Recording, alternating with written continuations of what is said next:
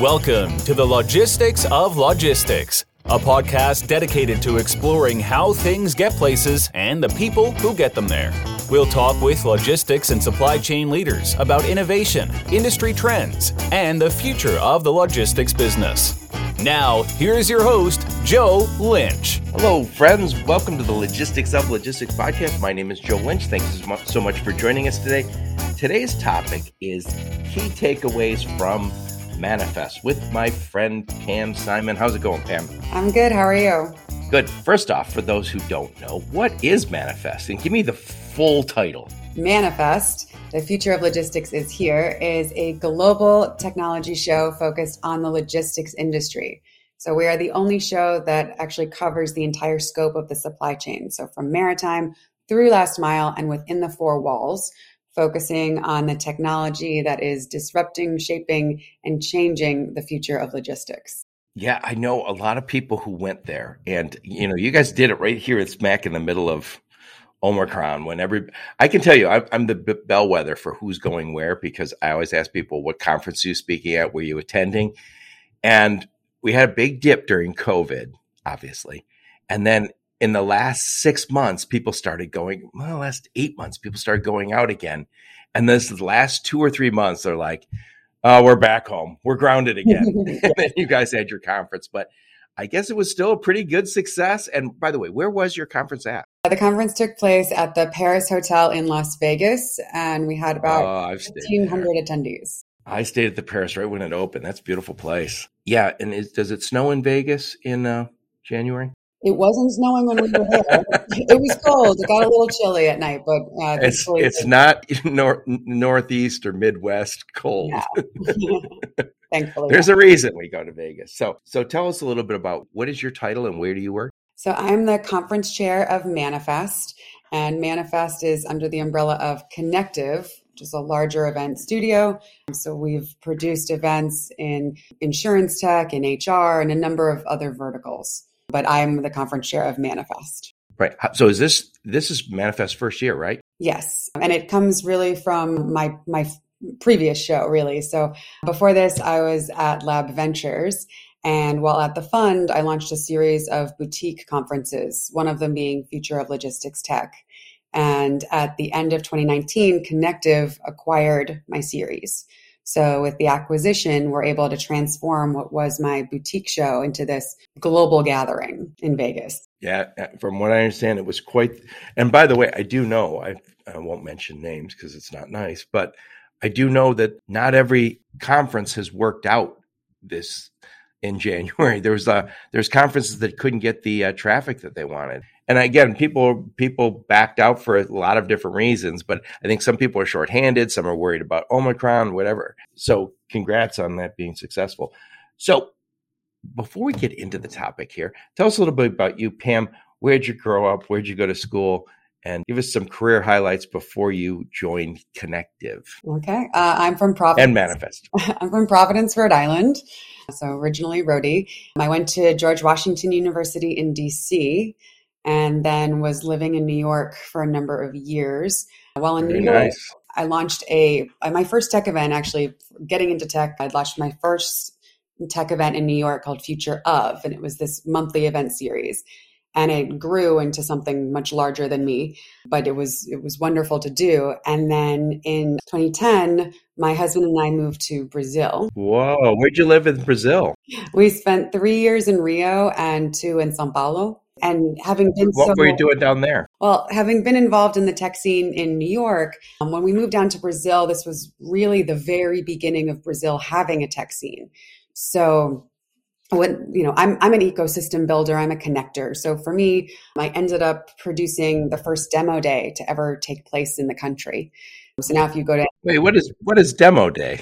From an accelerator. So accelerators put on different a, demo day is really for an accelerator to showcase the different portfolio companies to investors and media and partners you know to help them grow and establish. Very nice. And then i produced the first entrepreneur week to take place in the country as well. So really had this amazing network. And with that, I launched my own, you know, logistics, LATAM Founders. So it's a private network for investors and CEOs in tech If you wow. look at the um, if you look at the ecosystem of Brazil now, and you see all of the unicorn companies like Gympass and Loggi and Nubank, those are the companies that were in my network before they are what they are today. So I was hosting different events, helping them with their early fundraising rounds, early partnerships, you know, really shaping what Brazil's ecosystem looks like now. Very nice. You know, it's funny. One of the things that comes up a lot of my podcast, partly because it's my own bias, but how quickly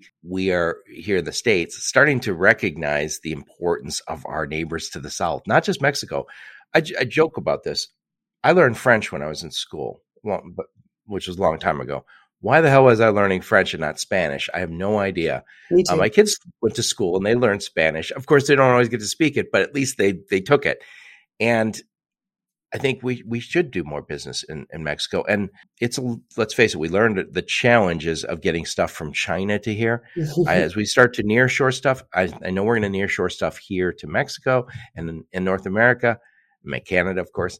But all those countries down in South America, Latin America is like 30 some countries. And we understand those countries. We're like 20% Hispanic here in this country. We get them more or less. We, we love their food, right? We, sure. We've embraced their culture. I, I think we're going to see more and more of that. My sister lived down in uh, Sao Paulo for th- three years. Nice. And yeah, she, yeah, she loved she loved it. Other than Sao Paulo's got ridiculous traffic. Oh, that's that drove her terrible crazy. as well. The traffic is the it's the third worst traffic in the world. So it is pretty terrible traffic. Um, and she always says, she goes, I'm glad my son learned to play soccer in Brazil. She goes, because wherever he goes after that, like, who's that kid? but yeah, they've got a lot going on. That's a cool, cool opportunity. So when did you move back and why? we moved back because of my well we were doing brazil new york miami kind of living two months two months two months because my, my husband jet setters. He was head of credit for latin america for jp morgan so he was in a different country most of the week. So then when we came back a few of the investors that were part of my latam founders network wanted to launch a fund in miami called lab ventures and called me so i actually joined them as a partner and helped launch lab ventures which is a it's a venture capital fund and company builder.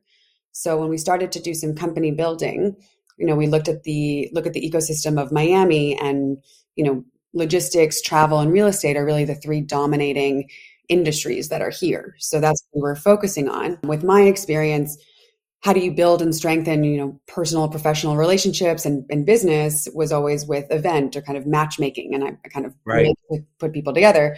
So I suggested that we do a series of events. So I had launched Future of Logistics Tech as well as travel and real estate. And at the end of 2019, Connectiv acquired my series.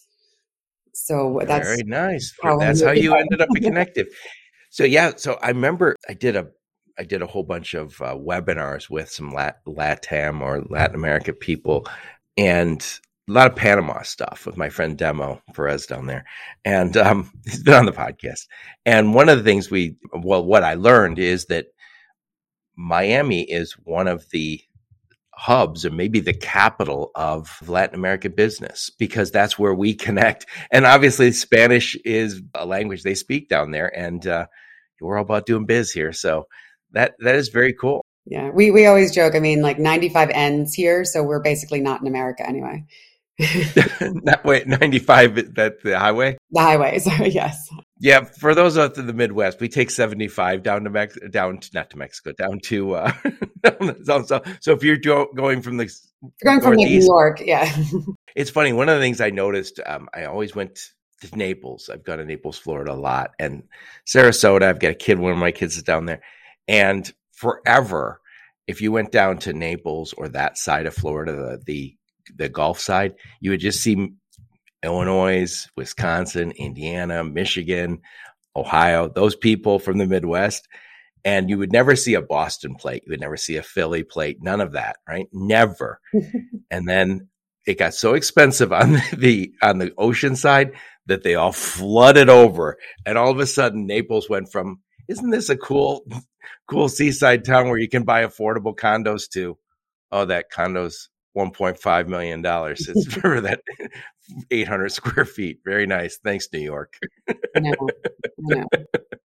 Anyway, enough of my blather. So let's talk a little bit about the key takeaways from manifest. I i talked to i talked to courtney who's what what is courtney's job over at your company? She's the president of manifest. Okay so i talked to her the other day at your at your suggestion and she was so excited about what you guys are doing and then i'm finally talking to you about it and it really sounds interesting. So give me some key takeaways on on manifest. What was the first thing that you go this was this was the cool part about being here I mean, honestly, it was the the convergence of the entire logistics ecosystem in one place, right? It was the first show to really include investors, startups, major players uh, from around the world. We had speakers from over 27 different countries.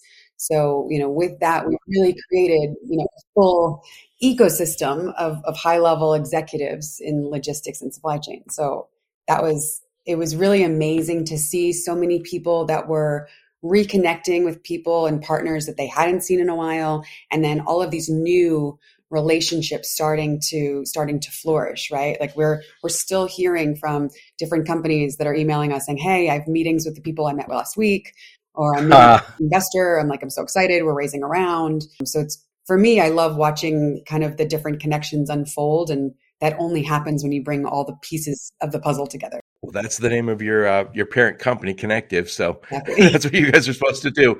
Yeah, you mentioned more. I should say I, when I talked to Courtney the other day, she said, "Oh yeah, the guys from um, I might mispronounce this Sendle." She Sendle. goes from Australia. I go, really?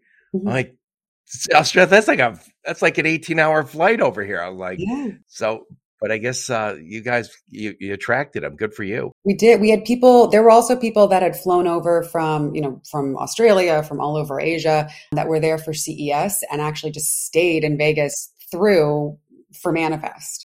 And what does CES stand for? The Consumer Electronics Show. Okay, yeah, and that's a big show in Vegas. And I've seen, I think like you see TMZ will be there sometimes because they get like a lot of those companies get, well, I think they have investors from Hollywood, but they also have you know promoters from Hollywood. And man, it's like it's funny that like you think about the geekiest place on earth would be some tech thing, and but you know it's got cool somewhere along the line.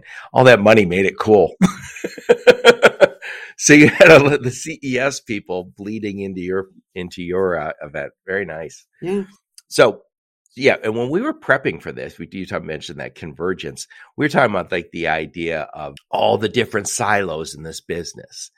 There's a lot of people who listen to my podcast who just are are in freight freight brokerage and or own trucks. But there's also freight forwarders and there's also all the tech guys and all the specialized services along the way. And the people we're serving, they went like end to end, right? From the time I make the order to the time I get paid, right? That's what our a lot of our customers want. That's what the supply chains want from us.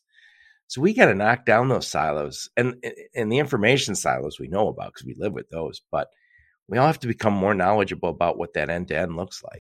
Exactly, and and being able to showcase that was something that was very cool. Uh, I can tell you, kind of looking back at our data, over twenty thousand unique connections were made at the event.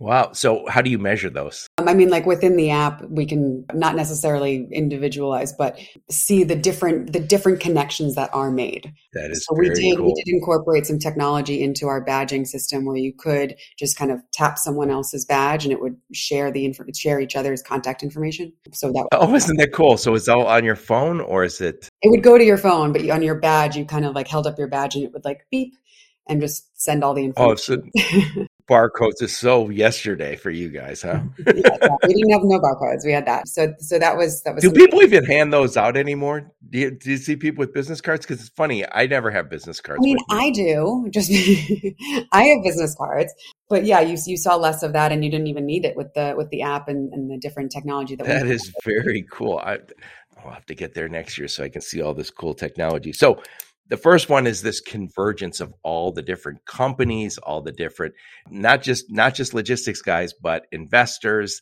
the tech guys all the convergence. And oh by the way i wrote it down here. Ludacris was there. Very nice very nice. So, what was the what was another key takeaway? I mean, definitely our women's luncheon, which was sponsored by DHL, Project 44, and AI, was very powerful. It was actually overflowing because the amount of people that were trying to get into it. We had um, Luann Abrams, who's the CEO of CEO X, have a conversation with Meredith Singletary, who is the head of diversity and inclusion for DHL. And I mean, the, the conversations just across the board were were very enlightening and inspiring. Right. You know, we talked about the difference of mentoring and sponsoring other women in the industry and how you can help empower and promote more women fellows to, you know, hopefully reduce the gender gap in these higher level positions. Yep. When we were prepping for, well, actually, by the way, when I talked to Courtney uh, on Friday, she mentioned that this wasn't just women at this this luncheon; it was forty percent guys. And and there were men that were. I mean, I got messages from a lot of men after the event being like, "I can't believe I missed it. Can I go to the next one?" Uh, which is right. great. I mean, and it shouldn't. I mean, for a women's lunch, that doesn't mean it's just for women. The conversation is for everybody. Everyone should be part of it. Right. Well, when we were prepping for this, we talked about this is this is an industry that is tech, typically more male I think it's probably 60, 70% male, depending where you're at. But one of the challenges you always run into is when you're all, you know, all guys or, you know, mostly guys, and then you go to sell a large account. Let's just say, let's just say a Walmart and you get there and they've worked really hard to end up with, I should say worked really hard. They ended up with an organization that has more women or more, and, and then not, not like men and women can't work together, but it helps to be able to say, yeah, we have women on our team who maybe understand that that dynamic better. Maybe there's a better connection, and, and certainly there's a different viewpoint. And I think one of the things that we talked about, you know, just before we hit record, is this idea that maybe we need to um, recruit differently. And if we're going to retain women, maybe, you know, they do take a, a larger role in child rearing, obviously. They're going to have the babies. They're going to be more likely to take off work and they're more likely to stay at home with a, a parent who's sick. And, you know, I think some of those gender roles are changing, but as of right now, there has to be a recognition that well, women, I mean, it's kind of biological. Women do care more about, about kids. That sounds so sad to say as a father, but it's, it's true. If you're a dad, you recognize, yeah, the wife's commitment is higher than mine ever was. We have to recognize that. And, and if I mentioned to you, my, my now ex-wife, she stayed at home with our kids. And when she came back to work after like 12 years, she said, I started over again. She was entry level. And it was very frustrating for somebody who's very smart and very accomplished. But 10 years is a lifetime in the business world. It is. And we have to do better. We have to be able to make some flexible works. I think we could do three days a week sometimes. They say, hey, this is a, a valuable person. So you're going to go three days a week for the next couple years but we're going to keep her part of the organization so we don't want to lose her. Yeah, that would be great. I think we are so we are so penny wise and dollar foolish sometimes when it comes to headcount. And right now, we are all living this constrained headcount. And one of the reasons I think is because we've had this um, very rigid. You work five days a week, eight or ten hours a day, fifty weeks a year. That's what you have to work would 40 weeks kill us? right? For, for somebody who says, I, I want the summer off because my kids are off and you only live once. Yeah. yeah. So, and, you know, I would also say this, eh, and this is kind of secondary, but it's definitely out there. A lot of companies have ESGs. What is that? Environmental sustainability governance goals. Yeah. They want to be good corporate citizens. And I think these larger companies that a lot of us are serving have ESG goals that might include we want to hire more minorities. We want to hire more disabled people whatever the whatever the they're reaching out to the community at large and saying we want to we want to our organization to better reflect this changing world we live in. And we have to do that in our business. And it's not easy but this is it's i think there's I, I think it's not just for checking the box and saying oh boy do you see we have four women manager and one in senior management. That that's not the point. the point is there's some business value. I think women have a different leadership style that is more consensus based usually. Yeah. We've all been in I think dudes can always say this. I you work for a guy and he gets promoted and all of a sudden it's like am I competing with my boss? like, he doesn't want me to succeed. He wants to win. Anyway, enough of my blather. What's another thing beyond beyond convergence and beyond this women's luncheon that you guys had? I think on the, the tech front, I mean, to be able to see all of the the autonomous and electric vehicles lined up together. Um, Forbes actually wrote a whole piece on it just because you know the the author writing it was like I'd never seen all of the different you know. Oh, you have to Kodiak, give me that link. Simple, I'll send it to you from Kodiak TuSimple, Einride. You know, you had XOS trucks, you had Gatik. I mean, to see all of them in a row was quite powerful to see like the, the differences. You had Plus that was also doing ride alongs. So you could do like an autonomous ride along with Plus. Oh no!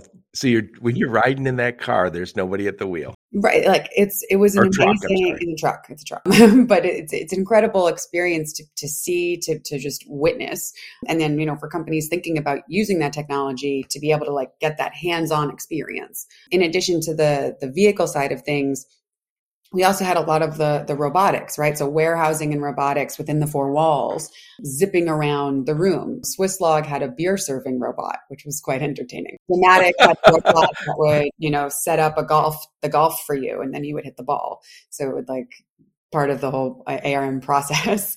Right. It had bots that were like zipping through the hallways so it was it was just very cool to like really see all the different technology that we've been reading about and talking about the last few years. I think for people to be able to get that hands-on experience with it, I mean, that was something that everyone was. Like you, people were so excited to be able to really like get the get the full experience of it and, and also sizing, right? Like you don't know how big these things are, how much they're able to move until you see it in action. Right. So you mentioned the autonomous vehicles. Are there, were there also electric vehicles there? You said. Uh, yeah, XOS had their their truck set up as well. Now, are those are those long haul trucks or are those? Well, Einride does. Einride is is electric and autonomous, and their pod is. It, I mean, it's one of the cooler things that you'll see on the road. They are they have expanding into the U.S. very heavily so. So I think we will be seeing a lot more of these very cool pods on our roads very soon. When you say pods, what do you mean by that? Is it's That's what they're called. I mean, like it's it's the name of that's what they're calling it. But it does. It's like a it's a very futuristic white, cool looking truck. I don't know how to also explain it. In sensors, it can see everything. You know, if you give me a link, I'll put a link in the show notes, and everyone can take a look at it because I would like to look at that myself. And it, it's I know like w- we think like that final mile, you know, from the warehouse or from the store to your home we know those are going to be electric. It's relatively soon, and that's easy. I think one of the bigger challenges we have and and is the longer haul vehicles. And I know there's some, but they need that they need to charge too often. So I know we're we're still working on that, and I know um, I know there's companies out there that are doing it. It's just it's not. It's I think the electric vehicles for the final mile are a lot closer than those long haul. Yeah, and I think for for a long haul, at least from you know listening to the the different panel discussions, I think across the board, I mean Don Burnett from Kodiak said it well. Most likely by 2024, we'll see more of a big rollout, like really hitting the roads for autonomous. That's that's incredible, incredible. So, and then you started to talk a little bit about warehousing robotics. and we were prepping, we talked a lot about this. Is it, it's the warehousing business has changed so much. We we expect so much from these fulfillment centers. Anybody who's getting something delivered to their house, that went through a fulfillment center, and those fulfillment centers need people. And what we've learned is that's a hard job. You know, you're gonna. It's just like we've undervalued truck drivers for a long time, and we during the pandemic we paid for it. We undervalue dock workers and people who work in those warehouses, and I think that's a really hard job. You are not going to find people doing that job if we don't get the right automation, the right technology, the robots, whatever it takes. So I'm not doing backbreaking work, but also to make them more productive with technology. And also, one last thing it's a whole different gig if I go to that warehouse in the morning and you put on all that cool technology. I got the wristband that allows me to scan. I got the goggles or the glasses, or maybe I'm scanning with the phone and I can look and say, this is sort of a tech job. I'm, I'm in, I'm logistics tech as opposed to I'm just a strong back who can walk around all day because that doesn't last. Right. No, I, I agree. I think the, the different trainings that are going to be happening going into robots and, and, humans collaborating and working together, I think it's a whole different level than it than it used to be, even with the wearables that are available now. Right, and you said if that robot is has learned to serve beer, mm-hmm. then then I can be friends with that robot. Right, getting friendlier and friendlier. Years ago, I was at Honda Automotive Manufacturing Center, HAM they call it, fancy name, down in Ohio. This is a long time ago, and I remember um, I was working on the assembly line. There was a quality issue. I was an engineer trying to figure out what was going wrong with these parts. And all day long, there was this robot that would whiz by with these. I don't know what it was doing, but it was whizzing by back and forth past where we were working. And it was like whistling or something like it was, it was singing like this. I, and I was like, why is that making that noise? And somebody eh, there said, oh, like the Japanese guys who designed it thought that the robots would be happier if they could whistle or sing while they're at work. And I was like, seriously? I was like, I was just thinking it was making that bad noise so it doesn't hit anybody, so it doesn't sneak up on anybody. I was like, this is a brand new world we're living wanted in. the robots to be happy and whistling while they were working. Well, there's the one robot that's serving beer, so that's a good start. so, anyway, we've talked about this convergence of all the technology and the money and the logistics guys and all the cool stuff.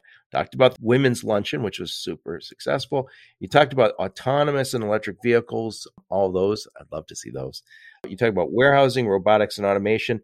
One thing sustainability. I know when we are prepping, you talked a lot about sustainability. What came up at your conference on sustainability? I mean, as the world looks to achieve like net zero emissions, that has intensified over the last few years with e-commerce, with at-home deliveries. And so, you know, we heard from Sendle, which was, you know, from Australia, as you mentioned, they've been delivering packages um, and, and really offsetting their carbon footprint in a number of different ways. We heard from H&M, IKEA, BMW Ventures, you know, the different, you know, ways that they're trying to achieve this, whether it's, you know, looking at data and being able to just, as you said, with visibility and full end end of the supply chain, looking at the data, looking at the issues, you know, you can really get more granular into figuring out how can I offset it in each little spot to then start making a bigger impact across the board. Yeah, yeah, it's and you know, I say this a lot on my podcast, I'm saying it again guys, when when that big brand hears from their customers, the consumers, you and me, that they want sustainability, that big brand's going to look at us. Yeah. And if you didn't start yesterday, it's too late. I mean, so you got to start right now because, and I think we can all start really small on this. Like join Smartway. There's no reason you can't start with Smartway. That's a public private uh, organization that promotes sustainability. I think also put one thing on your scorecard. You're measuring money, you're measuring on time performance. You can put one thing on there. And if you measured empty miles, you know, maybe a trucking company can measure empty miles. Maybe you can measure one little thing. It's a start and it doesn't take that much. And I think that's where we need to go because it's not it's not in anybody's wheelhouse. Most companies didn't start saying, "Yeah, we are going to be sustainable." But I think it's going to be asked of us. And yeah, and I think also, I mentioned this when I was talking to Courtney the other day. I think it's Timberland boots, mm-hmm. which obviously the brand's all about being outdoors. I think I heard from somebody on my podcast that rather than deliver the boots like overnight, like I want those boots and I need them right now. I'm not going to use them for a week, but I need them right now on my, on my porch. They said, if you give us up to a week to deliver those boots, we will plant a tree in your name. Right. Which is really on brand but it's also saving them some i'm assuming it's saving them some it does. pollution and it's saving it's saving maybe some money and i think that's what we need to get to because we all say as consumers same day next day i need it and you don't often need it now we've gotten in that mode of i need it right now i think there'll still be some of that but i think there is an environmental cost that comes with making yep, I needed that stapler. I needed it delivered to my house right now. and you're like, did you really? yeah, and Sendle Sendle's doing an amazing job with that. They actually created um, these stickers of of all the different animals that are you know suffering because of the different situations there, and whenever you do offset your package, you can choose like where that money or where that energy. I love it. To. So there's different. They support different organizations kind of around the world, whether it's a specific animal species or a, you know an area that was dam- you know damaged by fires. So you know not only can it be giving back, but you know as a consumer, if you really care, you can then even choose you know where you're putting your, your efforts back into as well. So like the the things that matter to you more than others. Yeah. By the way, guys, I've said this before in my podcast, and I'll probably say it again. 80% of greenhouse gases come from the supply chain. So when we're at home and they're saying recycle, don't use as much water, those are all important. But the real money, the real greenhouse gases is coming from our work. And so don't be surprised as as the government if if we don't do this ourselves, the government it will lean in on us. Right. And I think, you know, there's I have a good friend, and sometimes he'll argue that you know this is nonsense. And uh, by the way, I, I, don't know. I don't care. I don't. I don't care whether it's right or wrong. Customers are asking for it, so you can say, "Well, yeah, but I don't even believe." Uh, you can start to tell me why you don't believe greenhouse gases are contributing to environmental problems. But it really doesn't matter. You're not going to convince a customer of that if they say, I don't care. It's on my list of things that I want from my 3PL. so tell me what you're doing about it. It's like if somebody said, you know, we want better customer service from you, Pam, and you go, mm, no, we're not really into that. like, eh. no, of course you're into that. I'll pass. Like, no. Right. I think I think brands are going to start giving us a price tag that says this cost twenty dollars, and here's the environmental impact for getting it overnight or getting it, you know, in a week we, we are going to get to that place. It's just like it's just like the donut you buy. When you look and go, oh, I bought a donut, it cost a dollar, whatever it does. You don't think to yourself, oh my God, this donut's expensive. You go, I should not eat these calories. Right, exactly. Same thing going, same thing going on with buying. At some point, we're going to go, yeah, I really want these sweaters, but do I need them overnight? There is an environmental cost. Right. I'll tell you, brands are also, I think e commerce brands have to improve the way they do the sizing people are still bracketing where they buy. Yeah. Bought that in medium. I bought it in small. I bought it red, brown, and green. Tried them all on. Sent five back. No, we can't. They have to help us do something. So you go. I saw that sweater on me, and I love that color. Right. Virtual. That's the metaverse, fellas. So I'm going to summarize, and uh, then I want your final thoughts on this before before we go. So we're talking about Manifest, which was in Vegas, and went from what time to what time? It, it just took place. Uh, it was like two weeks ago, so it was January twenty five to twenty seven. Just happened at the, at the Paris, which is one of the better places to be. So you guys talked a lot about this convergence, this end to end, end to end visibility, collaboration. You talked about all the players being in one place global players, finance players, logistics, tech, everything. Even Ludacris was there. So that convergence was one part of it. Talk about the women's luncheon and the importance of that and them being so successful. And, and I think it's it's it's telling how many men were interested, 40% being dudes who were like, and hopefully they weren't just there to see women. They were there to say, oh, this is who I want to hire. Learning. we're learning. Trust me, we got a lot of good feedback of like, wow. right. yeah. Good, good. So we talked about uh, the autonomous and the electric vehicles all being there so you could look and even go for a test ride. Uh, we talked about this warehousing and robotics and automation and the future of tech in that space, which is, again, we all have to learn this space. There's a lot of us who are freight brokerage or tr- transportation guys. This, let's face it, we need to know that end of it. And then you talked about uh, sustainability. So, final thoughts. Uh, and I guess the only thing, what a bow on this bad boy. The only thing we didn't really mention, I think the best quote I heard was from Blythe at Digital Dispatch, who said, "You know, this isn't your grandfather's show. It's not your grandfather's uh, There were yeah. a lot of unique ways that we created shared experiences, and at the end of the day, a shared experience is the best way to build and strengthen your relationships across the board. So yes, we had Ludacris perform at the closing party, which was a blast. Geodis sponsored a puppy lounge. Oh, I saw I saw Blythe Brumleve, who you just mentioned from Cyberly and oh. Digital yeah. Dispatch. She had a picture on LinkedIn of herself with these puppies. Yes. And you said, was it Ge- Geodis? You said Geodis. Yeah, Geodis sponsored the puppy lounge. Geodis. And it was it was amazing. I mean, just like the people that you were able to like connect with whilst playing with puppies, you know, was was something that you can't. I mean, where are you going to do that? Like nowhere else.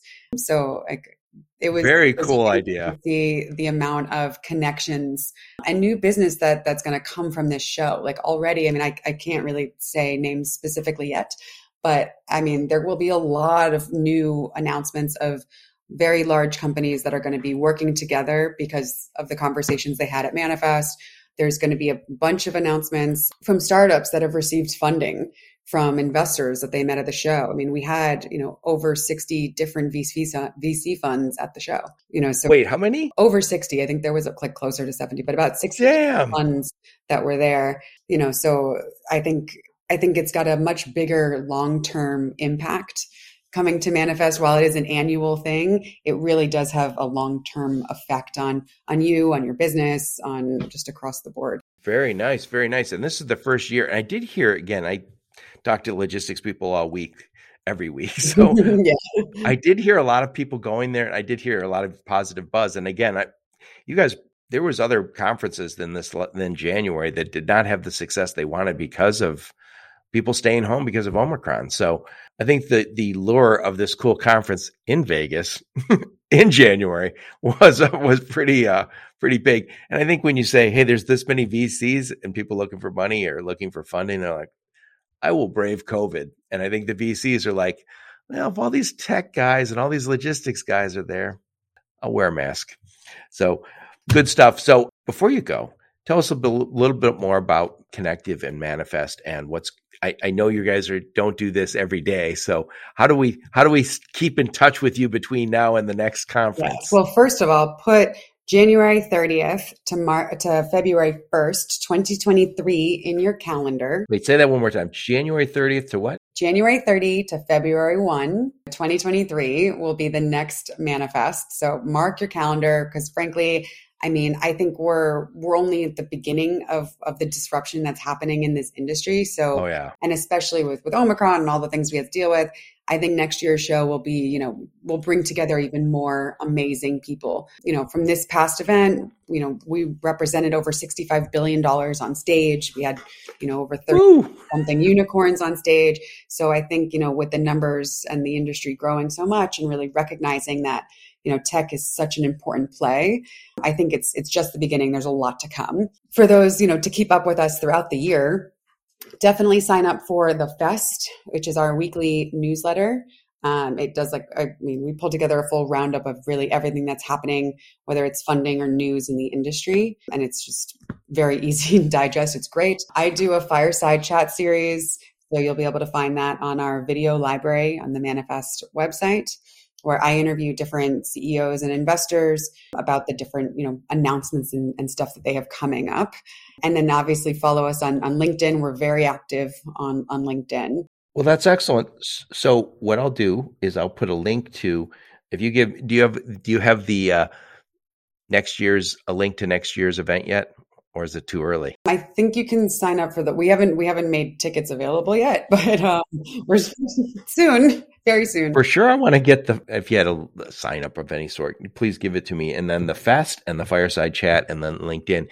If Pam, if you give it to me, I will put all those things into the show notes, and I would also like to put a link to the Forbes article if you give it to me, and then you mentioned that um, there was that pod that the pod yes, company that driving down yeah, please, please give me a video for that. I'll put all those links in the show notes so people can check out what was going on. See if you didn't go, what you missed mm-hmm. while you stayed at home, afraid.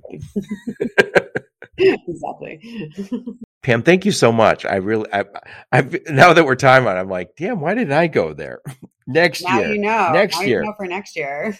yeah, I mean, what's what's not to like? Again, I, I I think this time of year in the Northeast, not Miami perhaps, but in the Northeast and in the Midwest, we could use a little break. We sounds good getting out of the cold weather. Pam, thank you so much. I really appreciate you taking the time. Thank you. Thanks so much for having me. Yeah, it was really fun. And thank all of you for listening to my podcast. Your support is very much appreciated. Until next time, onward and upward. You've been listening to the Logistics of Logistics podcast, where we engage in conversation with experts in the logistics field. For more details, visit thelogisticsoflogistics.com or follow Joe Lynch on LinkedIn.